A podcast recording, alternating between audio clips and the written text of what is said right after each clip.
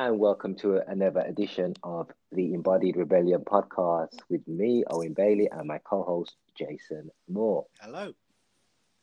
Hi, Jason. So, Jason, we haven't seen each other for a while because you're in Norway at the moment, aren't you? Yeah, I've been out here for, well, I was in quarantine for ten days. Out to quarantine for a week. So, yes, I'm here for another five weeks and then I'm back in the U K, yeah.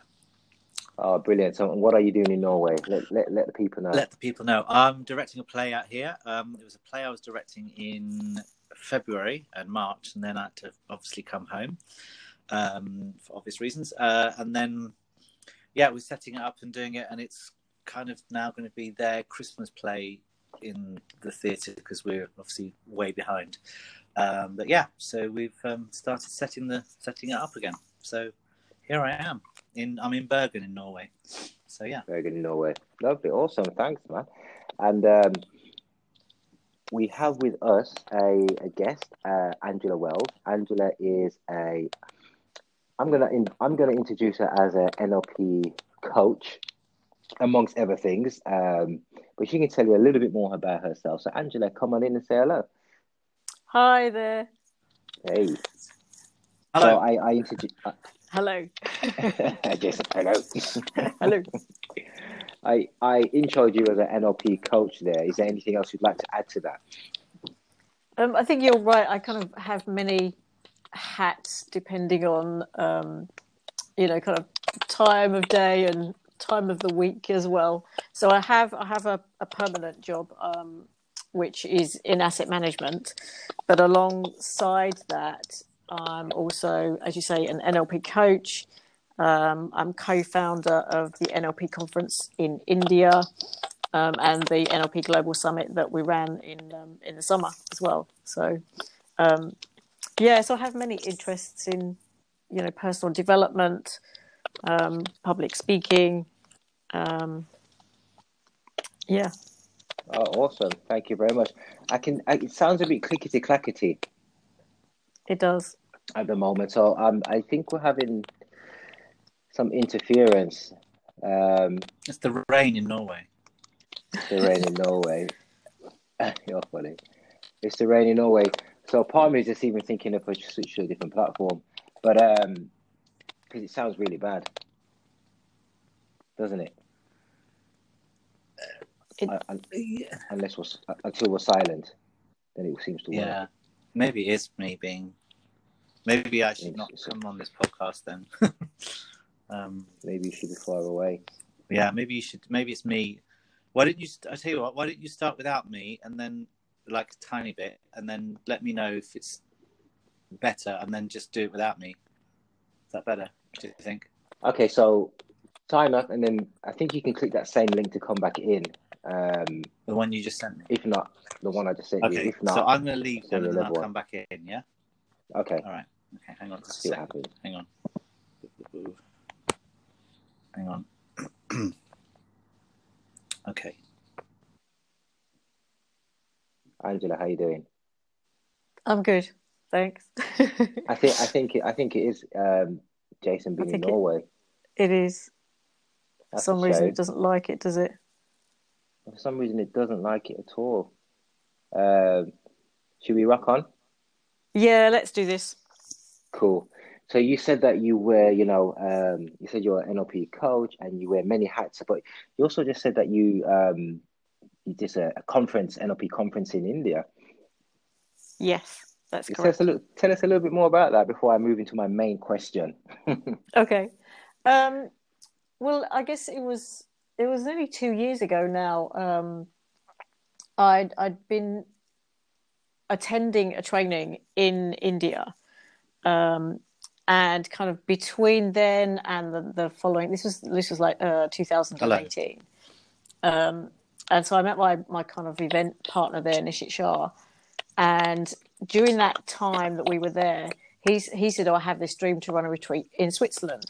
So yeah. myself and a couple of the others said, you know, if, if you want to do it, we'll come. So we went to Switzerland and it was it was great. And at that time, I was kind of sharing an idea that I'd had that um, having been to the London N L P conference myself, I was curious about whether there was one in India and discovered that there wasn't one, which really surprised me because it's such a big, you know, it's such a big country. And I imagine that there must be many N L P, you know, coaches and trainers there. Um, and so I was surprised that there wasn't an event there. And I just happened to raise this in conversation one day. And Nishit kind of said, oh, I've, I've came up with the same idea. And he just said to me, if you want to do it, I will support you. Um, and so over the next couple of months, I just thought, well, it, you know, if, if I'm going to change careers and move out of like my day job, then I need to do something completely different, not just change jobs like lots of people do. Um, and so, yeah, so in the October, I just made this decision that I was, I was going to do it, um, not knowing, you know, how or if it would succeed. And very quickly after that, Nishit kind of came on board and we started working on it together. And we did the first N L P conference live in Mumbai in two thousand nineteen. With um, we had about one hundred seventy people attend, and we had a couple of international trainers, including Sue Knight and Judith Lowe, as well as some amazing Indian trainers as well. So yeah, it was very, it's very exciting. Oh, brilliant! That sounds fantastic. But it, it's made me think of um, a, a different question actually to the one that I, I normally ask uh, the guests, mm. which was, you know, you you just said, I just want to give it a go. What was the resistance? Whether, was there any resistance? And what was that final push to make you say, you know what, I'm just going to give this a go? The final push was, I think, as a friend of mine had said to me, you know, you have you have loads of ideas. Just pick one of them and see it through to completion. Um, and kind of over the course of, I think, of a week, ten days, I suddenly thought this was kind of where my thinking was going. I was out walking and I just thought, well, you know, changing jobs doesn't work. So I need to do something completely different. And that, for some strange reason, of all my ideas, that was one of the ones that appealed to me the most. Um, and so, yeah, so I just kind of started it from there. And I just kind of started putting my feelers out, you know, to trainers that I knew who would be interested. Um, and it just kind of went from there, really. Ah, oh, brilliant! So you know, not not having run a conference before, uh, not in in not in not in, in the U K, you know, you ended you ended up organising one uh, in India. So I guess there must have been many hurdles or difficulties um, on a professional, personal level. So you know, maybe you can just uh, say one or two things that you overcome or things you had to look at at a personal level for you to to make this happen. What are some of the things that you had to look at within yourself? Um, within myself, I mean, I, I guess one of the toughest ones from a pr- practical perspective was the fact that, you know, having done already a day's work, I would then often have to be on my laptop later on, you know, working on things for the conference, which was which was um a challenge at times, because sometimes, you know, doing a day job is is one thing, um, but then having to come home and log back in again to do other things. So I was spending more than, say, eight hours on on a P C. Um, so that was a bit of a challenge as well. And then I was, um, you know, slotting in Facebook Lives with the trainers to introduce them to the group, et cetera, so they'd be more familiar with people. Um, I think other personal challenges were the the technology aspect, because I, I actually went in quite naive as to as to what actually was entailed, even from a technology perspective. Um, and so although Nishit did a lot of that, um, there was still a lot that I wasn't even aware of that we would have to do. Um, you know, just creating the website, um, you know, a lot of things that probably people take for granted, but when you've not grown up with that, it's just not the first thing that you think of is, oh, I need a website. So that's, yeah, that's great. So that was a um, quite a challenge for you, and, and I'm glad to hear that you pulled it off and it all worked out well um, for you. Uh, and I think, did you look at this as um, in terms of something being successful, you know, however however you choose to look at that, you know, was it successful as a project, and why?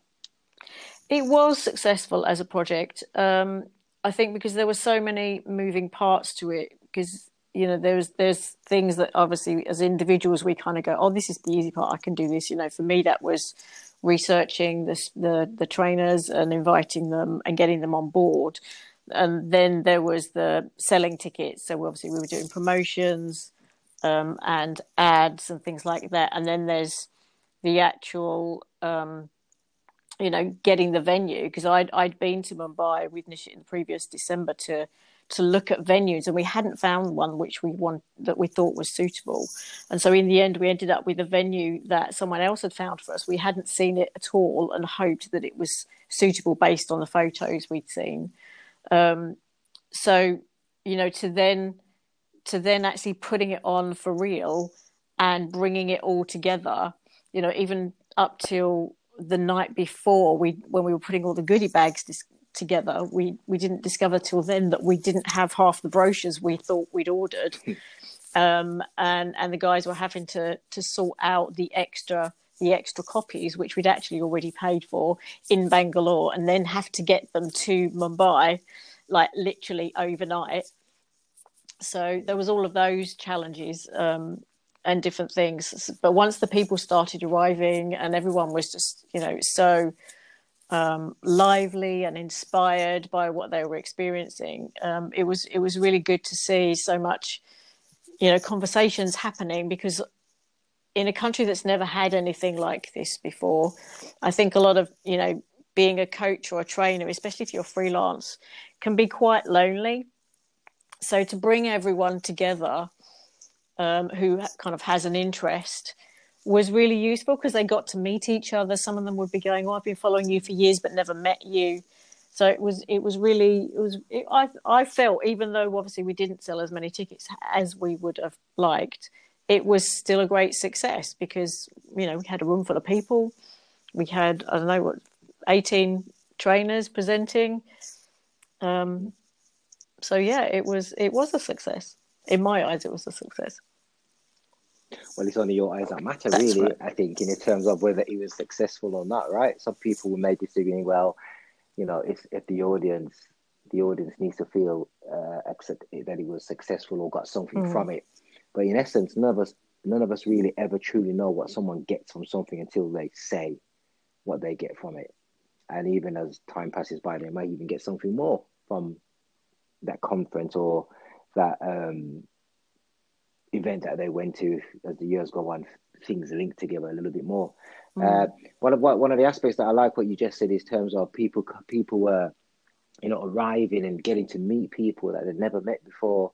Um, which is something that I think is missing, or something that we're in lack of uh, as a as a world or a group of people, no matter what country on country we're in, is the sense of um, people arriving at a place and having that that um, commonality, that connection, that understanding, even if it's not said that we're here for this particular reason. Mm.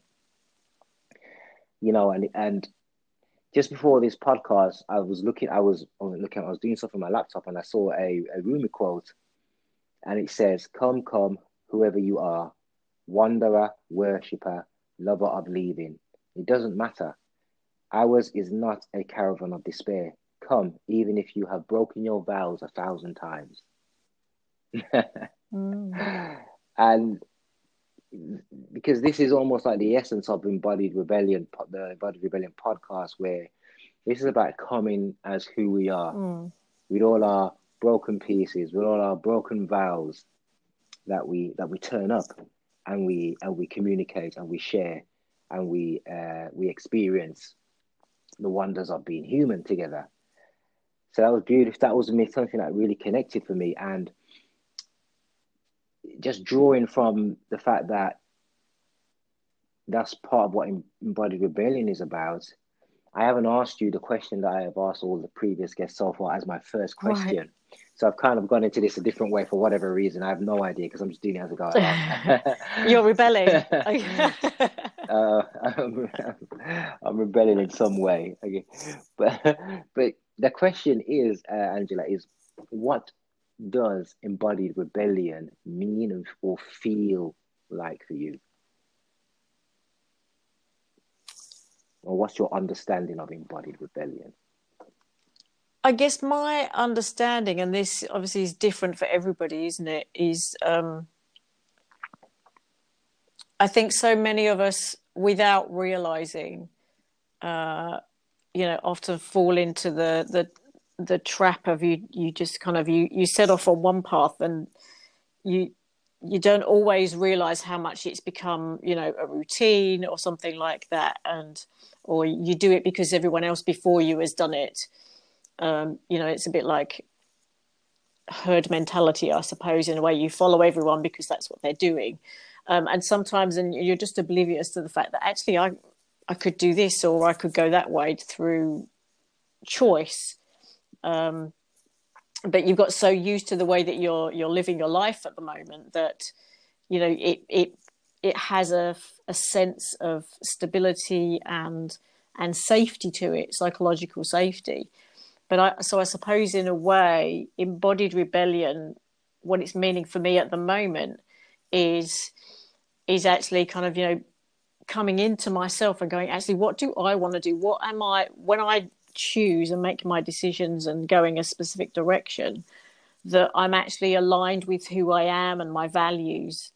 Um, and I'm taking responsibility for for my choices and all my responses to to what's happening in the world, in conversations, et cetera. So it's it's a combination of things.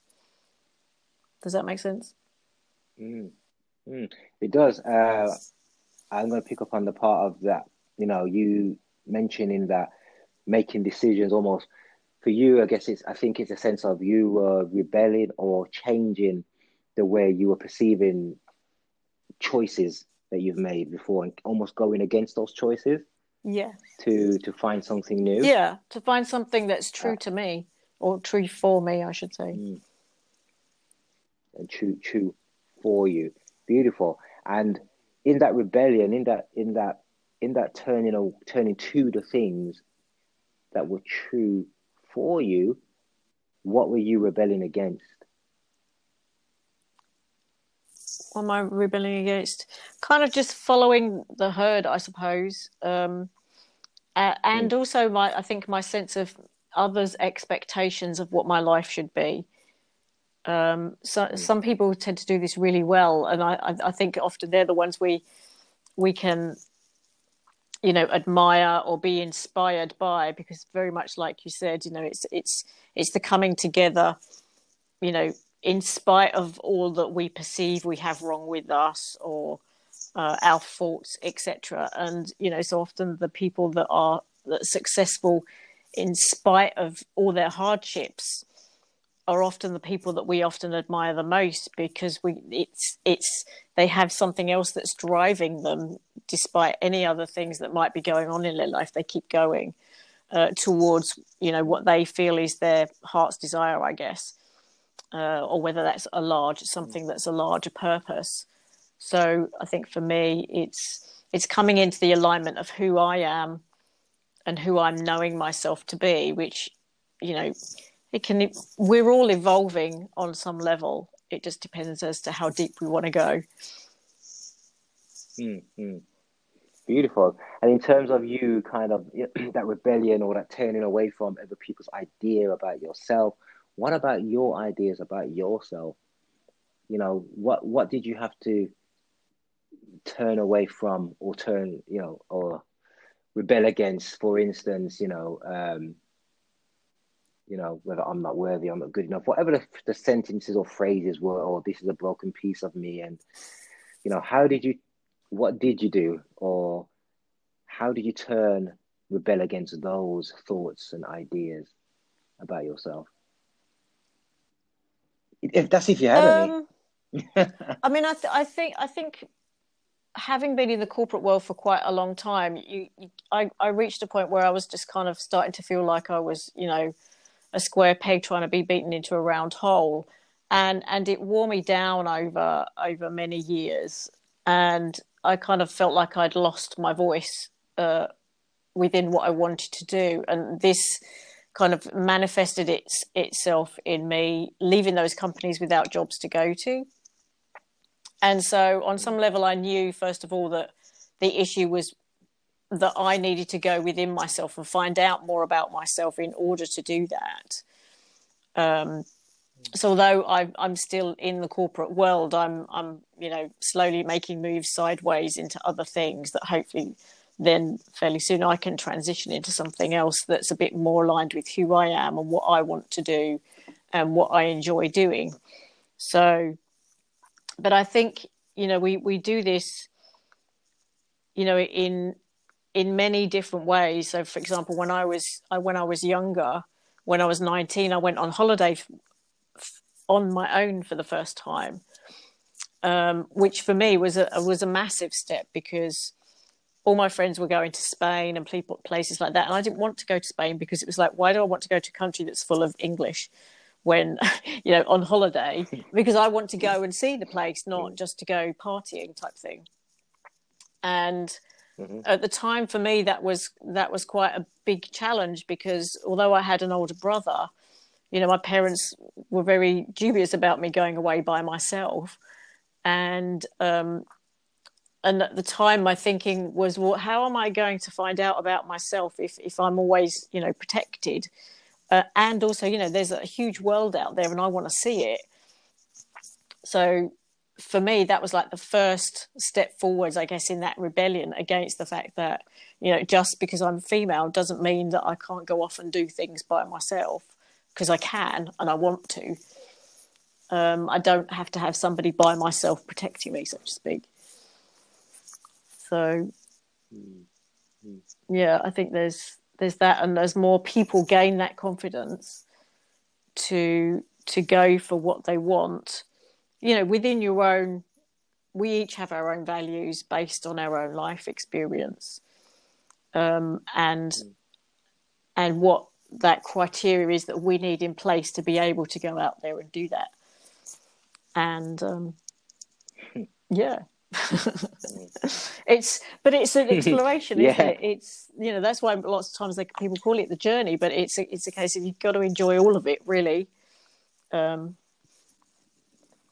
and I think that's it. It's it's it's a pure exploration, and I think even I myself, you know, over the years have been caught up. And, and you mentioned, uh, you know, expression of your or your your voice was getting lost of who you were, and I've myself have encountered that my you know over the years, thinking I you know I'm not saying or doing things mm. that I want to do, or not that I necessarily knew what I wanted to do, but it's that it, it is that exploration is about how do I find out what I want to do unless I do yeah. something.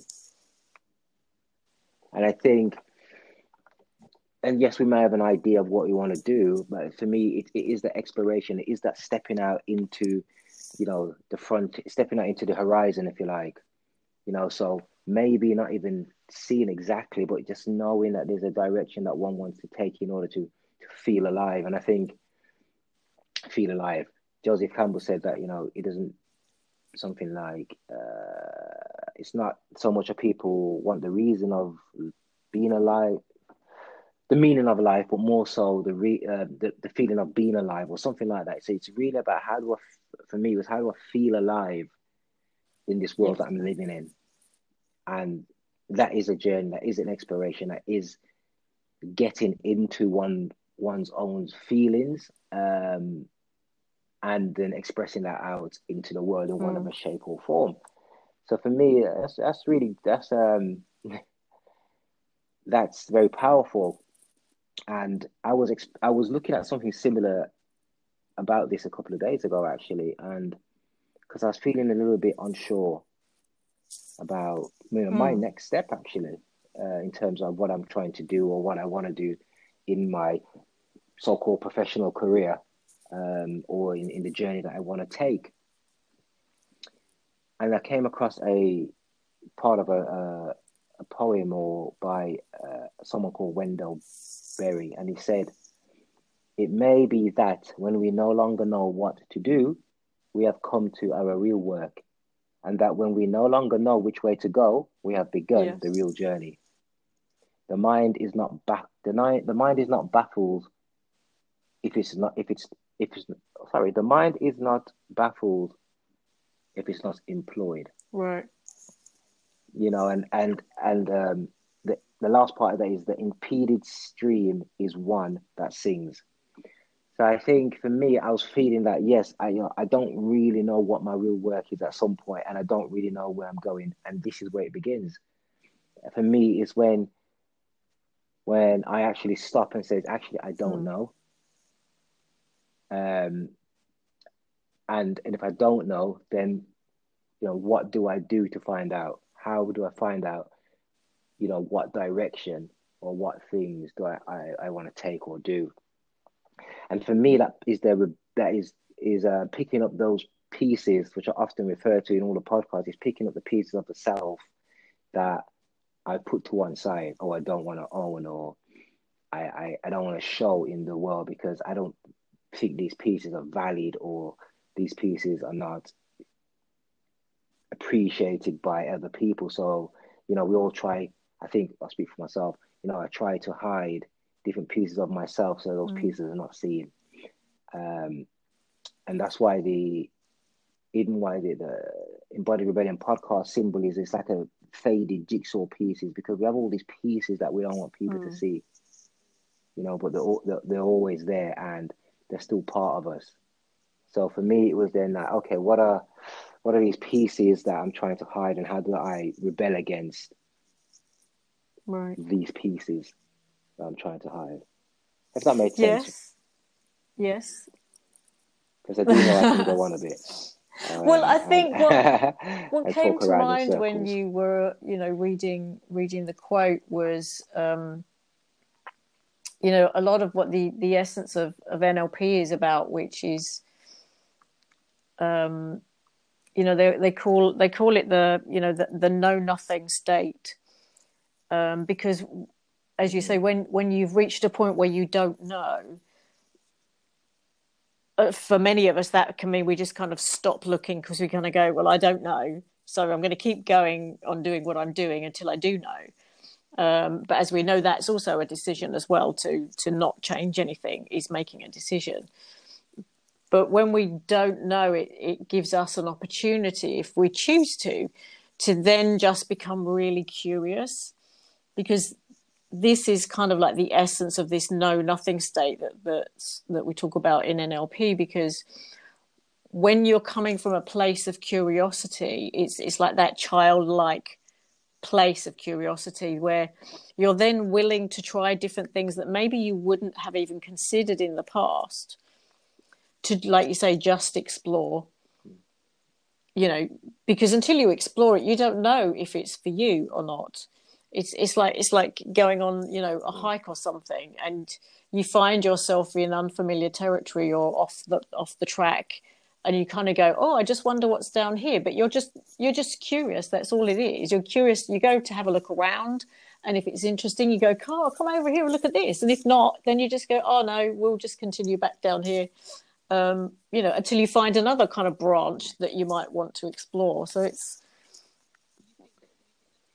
Do you think that? Do you think that curiosity, so that childlike curiosity, even as an adult, so that walking in a, in a, in the woods and seeing a path, which we've probably all done, or most of us mm. have done. Oh, wonder what's down there. Do you, do you think that's easier to do because there is no end goal to it? There is no, and and it's okay if I take I've taken a path that oh is a dead end, mm. doesn't really matter. I could just turn back. How do we? How can we take that into our into our everyday life? Because we could, we, you know, most of us probably have done that on a walk. But then when it comes to this curiosity and this childlikeness in our everyday life of making decisions and finding things out, I guess there's a blocker for a lot of us that we don't, a lot of people, I, I would speak for myself as well, that I have done that in the past where I've not taken that curiosity or that sense of, well, it doesn't really matter so much if I just explore this opportunity. What do you think? What what what do you think it is that stops us from bringing that into our our life? What is it? So I th- I think it's because we're attached to certain things. We're exploring because there's there's obviously something, you know, that we're we're seeking to fulfill on some level. You know, whether that's financial or emotional or physical, I guess. And so because we're going in with this. we're searching for it for this reason. So, and if you consider the fact that when you do go on a walk and you, you kind of take that path, there's no attachment to what you're going to find at the end necessarily. So like you say, you could kind of go, oh, it's, it's, it's this really cute little garden, just come and check it out. And you just go and have a look, and then you get back on the path again until you reach your destination or wherever it is you're going. But in life, I guess, sometimes we might do that. It depends on how far away it takes us, I guess, from from what it is that we're actually, you know, to that fulfillment that we're looking for. Um, because if, and often I think also what potentially can stop us is that we have these other uh, criteria, if you like, that we, we also need to be fulfilled, but maybe that we're not bringing into um, what we're actually seeking. So we're, we're seeking one thing, but then as soon as you get there, you kind of go, yes, I'm interested in it, but it's not going to pay me enough money. I can't earn a living from it. Um, and then that's when all our other values kind of come stacking up behind it. So I, I don't think that's, that we can't bring it into our lives. I think we can. Um, and obviously people do. Because you just don't know whether you might learn something that could actually help you in a, in another area of your life. You might discover something you didn't know, meet someone that can really help you get where you want to go. Um, and, and I think that it's, if we can be more curious, especially in, in places where, um, where perhaps we wouldn't normally choose to go, perhaps, because the... There's, you know, there's, like you say, it's all an exploration, and until we explore it, we don't know what we're going to find. There's funny, so many things that come up for me talking about it, so many different things. There's just like too much to say, and this is where I get all excited. Uh, so calm, calm down. I think, um, uh, okay, so one of the things was when I was talking, thinking about when I've I've gone out for a walk and I'm really bad at directions, and I remember being a, a young teenager out for a walk and I got lost. in a in a wood, a big, a massive park with some woodland in it. So at first it was an adventure. I was out walking, didn't really matter, but then it mattered when I right. and I needed to find my way out. So I think um, it, it it reminds me. So when we when we want to know an answer, when we need an answer, mm. then it can be difficult. When we when we want to find a end result, or we need to find a way out of our situation, that kind of curiosity can become more panicky, or can become uh, less of an intuitive process and more of a, you know, a, a, maybe a sporadic process, or, you know, a logical process. Mm. And it, it feels very different. So that's something I've definitely experienced myself as a young, as a teenager, and also in taking action to, in, uh, mm. in ever big decisions in my life, where the end, end result makes the difference sometimes. So yes, if there's less curiosity and less play, mm. it feels more of a burden. And then, it, and even as just talking there near the end part, you're talking about um, walking and people going on. It reminded me of the hero's journey, actually, where, you know, you said you'll meet teachers, and we don't know why we do this, or we don't know why we do that. It's almost like that hero's journey mm. of that call to adventure. That every everything is not everything. A lot of times we get a call. Where it could be a whisper, it could be a, a big call that says, hey, what are you doing with your life? Or, hey, why don't you take this path? Or, hey, why don't you try this opportunity? And and that's, you know, again, where all the the the, the barriers, or the, the things that come up, the, the blockers come up mm. for us when we have to cross that threshold before we meet the mentors and the guides that, you know, help us along the way. So that's what that's what one of the things that pops up for me is actually this the hero journey, as you know, some people may be aware of, is is is constant. So you know, we go we keep go through quite a few of these journeys where we often get a call to wake up, to do something different, to you know, to be that person that is mm. knocking on the inside. Because uh, you know, I think essentially what we're all doing is chipping away to find the answer to, yeah. you know, who am I and what am I meant to do? Um, so we're, you know, we're like mini woodcutters of the world, I guess, chipping away at that those essential questions, looking for the answers in all these myriad of possibilities. Yes. Mm. Yes. It's lovely. So, just saying that, Nike, because you mentioned uh, N L P in terms of uh, some mm. of its, the way it's used, um, or or um, because I, I I know you know I used to know a bit about N L P. I did a little training it some years back, but I, you know I can't really remember um, a lot of it. But in terms of using as a, as an N L P coach, um, you know, using some of those processes or techniques to navigate yourself mm. through your your your challenges, uh, whether that was putting on the event in India, whether that you know being at work uh, in a corporate job that was doing your head in.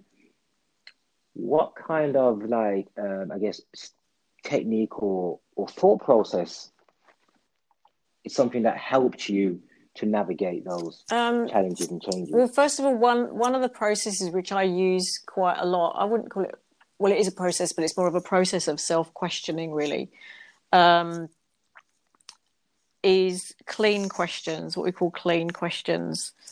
Um, and I don't know if you know this, so David Grove was was the creator of clean questions. He was Uh, a psychotherapist that used to do a lot of work with uh, P T S D and especially vet- veterans coming back from various, you know, conflicts across the world.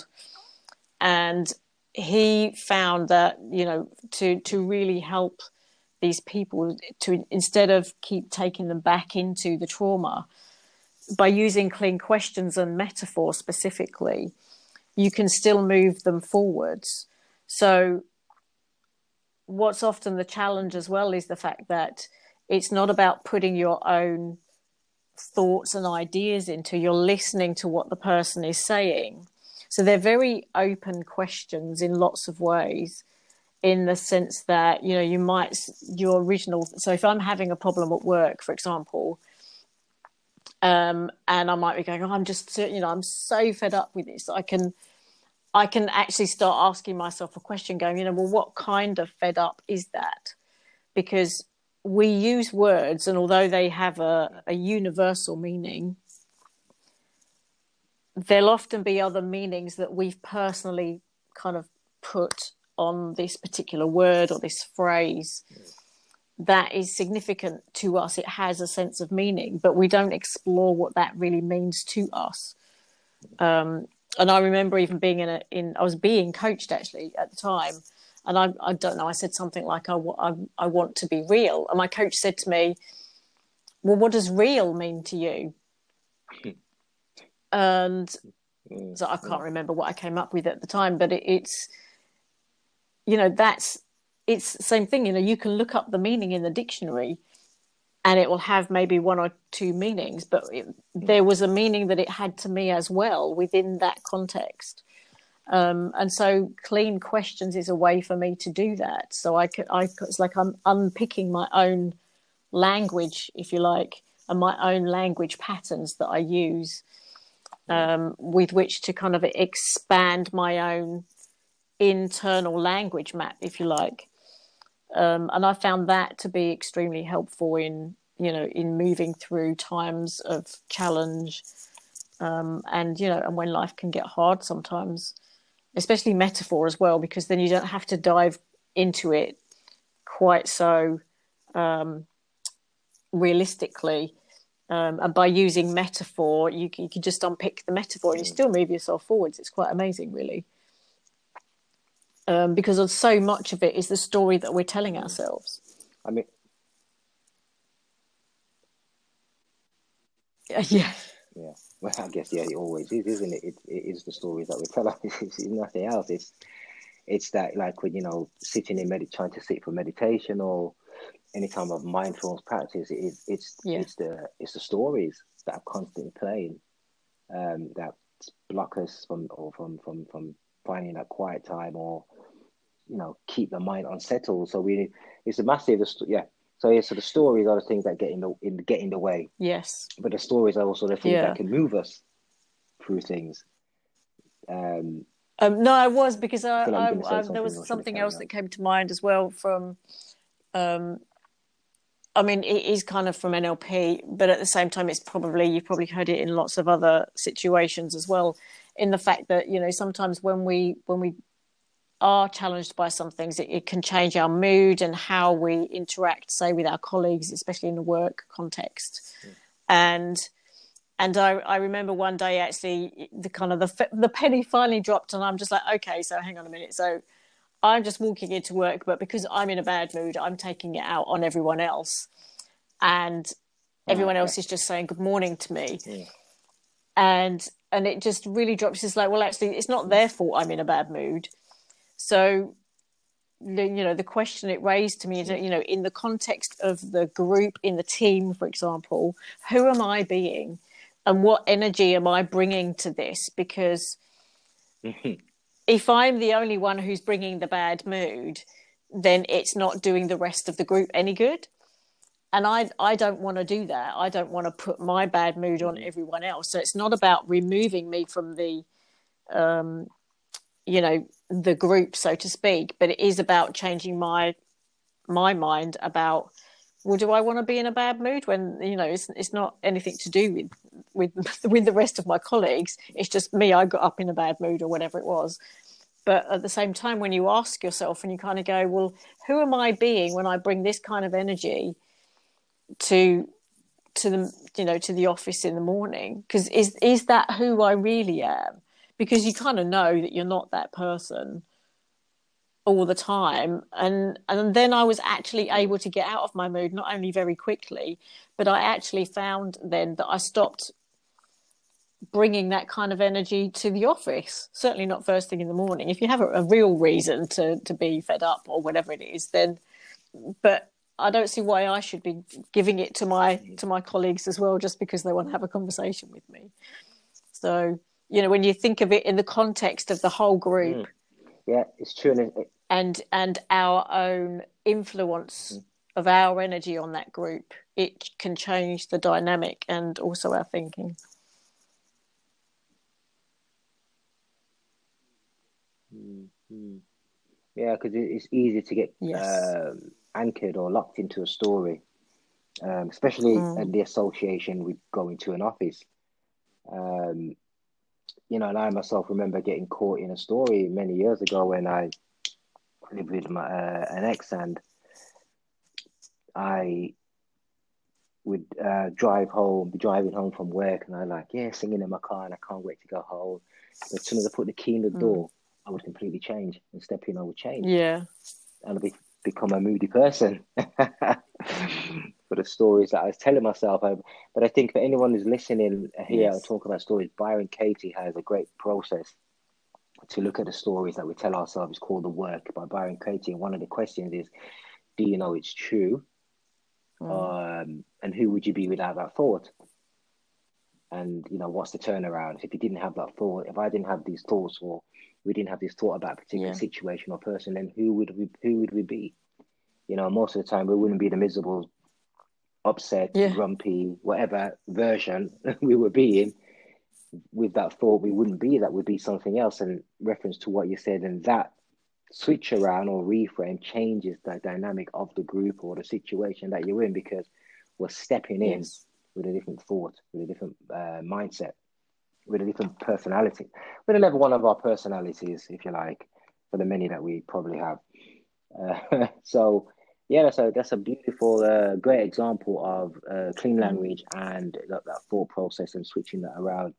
Um, it's just, you know, I I used once once a while in the past, uh, but I think uh, where I where I am now, In, in terms of processes, a lot of it is I go, I'm, I'm, I'm going to my body as, as a, as a telling sign mm. of what is going on in my mind as well. Um, you know, because everything for me, everything is still felt within the body at some level. You know, uh, whether whether we are tuned to that or not, it, it, you know, it's always happening in the body. So that's where I go now. I try I go into my body through various different techniques, meditation, movement, uh, yoga, walking, just breathing, you know, and feeling into the the thought the thoughts that I'm having um, at any particular moment, mm. and, and using that as a point to to change that around for myself, as well as some of the mental processes as well. Um, it's never one or the other. I think it's it's every, it's, it's lots of a lot of different things. Yeah, and and getting out of our heads any given time and into our bodies is one of the the best ways, I think, to to really kind of change our physiology and change our mood as well, because it's it's the being in our heads that starts the story off, isn't it?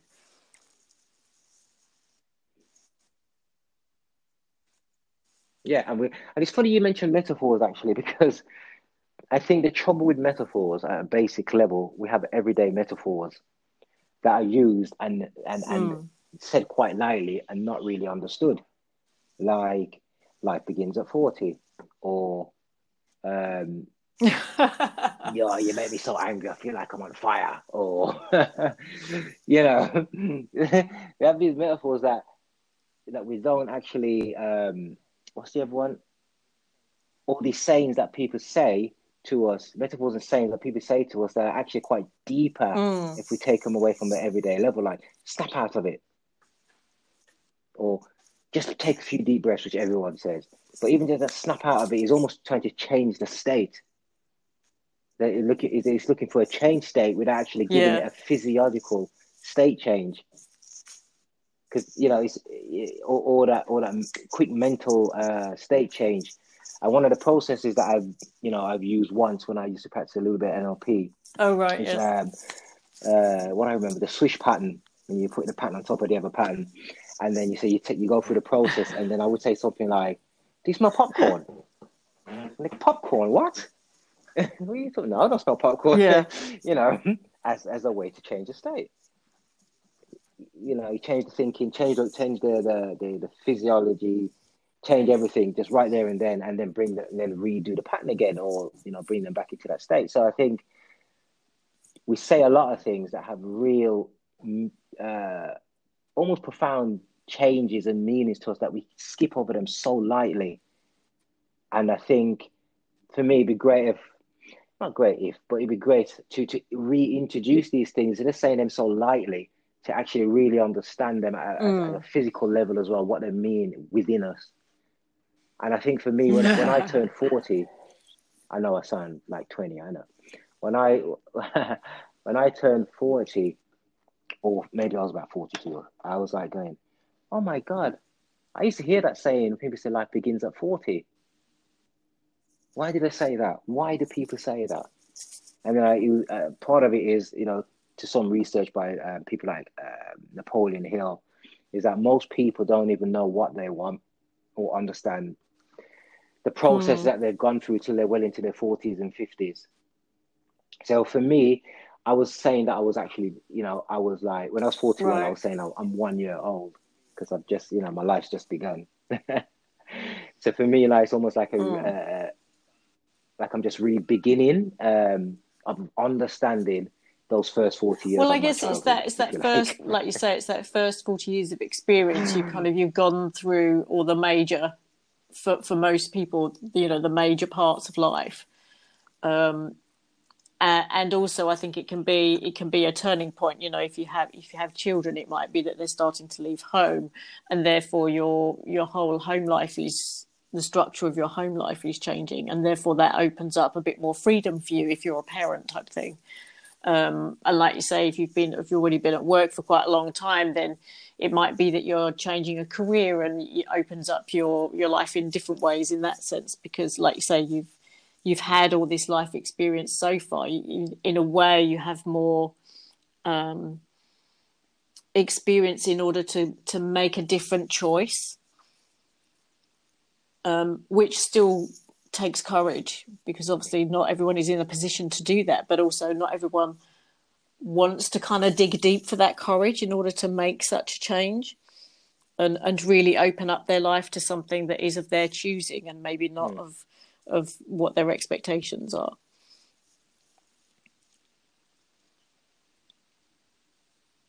Mm. Mm. Mm. Sorry, uh, yeah, a few things just popped into my head there. Uh, you know, because courage is a big thing, but we'll, I'll leave that for today. um, Always, this will be going for a lot longer. I'll leave courage for today. But yes, again, it goes. I think we've almost gone circular where it's it's mm. it's still coming yes. back to the thoughts, the questions, the choices, and then the, mm. the courage or the ability to then take action, to be curious, to be exploratory, yes. to to risk, you know, but and then we, we, we decide what we want to risk, you know, or what we believe that risk is. But without that exploration, without that stepping into, without that moving mm. into the edges of our life or the edges of our choices, then, you know, we will always, not always, then then then everything becomes a little bit harder or a little bit more difficult, and the thoughts become, the thoughts become more and more and mm. uh, almost real, if you like.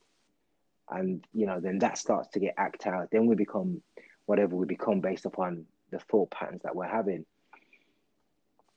So for me, it's it's it's very interesting in the sense of um, Mary Oliver's popped into my head now, where she has a poem about, you know, you don't have to crawl a thousand miles on your knees or something like that to to right. to to find your way or to seek forgiveness or to be who you want to be. You know, we don't have to crawl on our knees. We don't have to mm. rip our heart out to be who we want to be. Um, we just have yeah. to. We don't have to. We just accept ourselves. Um, and uh, I think I might have mentioned this before. Uh, you know, I can't remember who said it, but when we accept mm. it, funny, the, the curious paradox is when I accept myself, then I change. You know, so all of these rejected or put away parts that we, we don't want to have within ourselves um, because we think they're bad or they're not good or I can't be like this. Actually, when mm. we bring those pieces back within ourselves, so instead of we, you know, so we, we bring them back into ourselves and actually, and accept them from a real place, not from a, I'm doing this because I love myself kind mm. of phrase, but from a real place, then we start to change. Um, I mean, that's what I think anyway. Um, yes, we can change and then accept ourselves as well. It is, I think, yeah. That, well, like I, I think, paradoxal thing, as you it? say, it's both. You know, which comes first? Um, it's just that we we spend a lot of time trying to either, as you say, deny or move away from the pieces we, we think are bad or broken or whatever it is. But actually, all of those pieces are what makes us who we are. And when we accept all of the pieces of ourselves as whole and that there's nothing to fix, then you move forwards with essentially kind of new eyes, because you're moving forwards, you're going, well, this is who I am. I'm not denying that I I, I don't annoy people from time to time because I'm, you know, I don't know, very well structured or super tidy or I'm messy or whatever it is. Um, that's, we just accept that that's, that's who I am. I'm not denying, and it's not, it's not wrong to be that way, because we're all made, made up of all these different things and in different contexts as well. But when we accept the whole of ourselves and that we are enough as we are, then you, you move forwards from a a more centered position, I think. Um, internally, I mean that. Um, and you have a stronger sense of yourself. And that's, I think, yeah, and then we stand up for who we are. Mm, beautiful.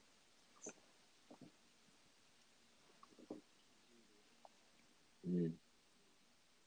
And we do this as, for me, one of the things I'm working towards, we do this as community, we do this as people that come, sit and talk together and recognise each other, appreciate each other, as differences, as people, as human beings, and then, or to help us to really actually start to make changes that concern us you know, community or yeah. environmentally, um, for me. And that's part of Embodied Rebellion, where, you know, we can't, for me, or part of the part of it is that you can't just, we, we can't just pick up yes. one piece. We have to pick up all the pieces. But by picking up one piece, we actually start to pick up the other pieces as well. If we were, if we work together, if we work from a place of, mm. you know, we often say, if we work from a place of humanity or work from that place of love, that we all sacred beings walking this earth, yeah, or as Ram Dass would say, and, more sacred. And I think it, it fits in really well, you know, with everything that's going on at the moment in the world as well, because until we're willing to accept and look at all the bits that we deem are wrong as well, Uh, we can't begin to fix them, you know, as a community, as as the human race, really. It's, it's when we accept the fact that, I mean, obviously a lot of us are kind of going, this is wrong, that's wrong. Um, but individually and collectively, um, because it works both ways, when we can accept ourselves as we are, including all the bits we think are wrong or aren't right, or whatever words we use to define those parts of ourselves, and accept them along with all the stuff that we like about ourselves, then collectively we can begin to to put, you know, in place things that are going to work for the rest, the survival of the planet, et cetera, and how we treat each other as as a culture, as a species, et cetera.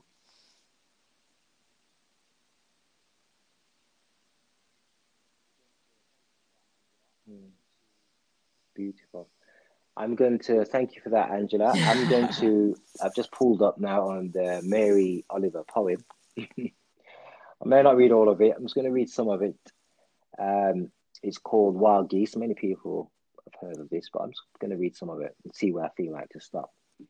It says, you do not, you do not have to be good. You do not have to walk on your knees for one hundred miles through the desert repenting. You only have to let the soft animal of your body love what it loves. Tell me about your despair, mm-hmm. yours, and I will tell you mine. Meanwhile, the world goes on. Meanwhile, the sun and the clear pebbles of the rain are moving across the landscapes, over the Pharisees and the deep trees, the mountains and the rivers. Meanwhile, the wild geese, high in the clear blue air, are heading home again. Whoever you are, no matter how lonely, the world offers itself to your imagination. Whoever you are, no matter how lonely, the world offers itself to your imagination. Calls to you like the wild geese, harsh and exciting, over and over, announcing your place in the family of things. Over and over, announcing mm. your place in yeah. the family of things. Yes. Beautiful poem, beautiful, you know. Um, yeah, we're just going to let the soft animal of your body loves what it loves. And, yes. you know, beautiful, beautiful. I think I'll leave it there for, um, you know, if anyone would like to find that poem. It's by Mary Oliver and it's called Wild Geese. Uh, but Angela, thank you very much for sharing your wisdom, your wiseness, you and your learning for asking me, and um, yeah, it's uh, been a great pleasure, great conversation. Love it.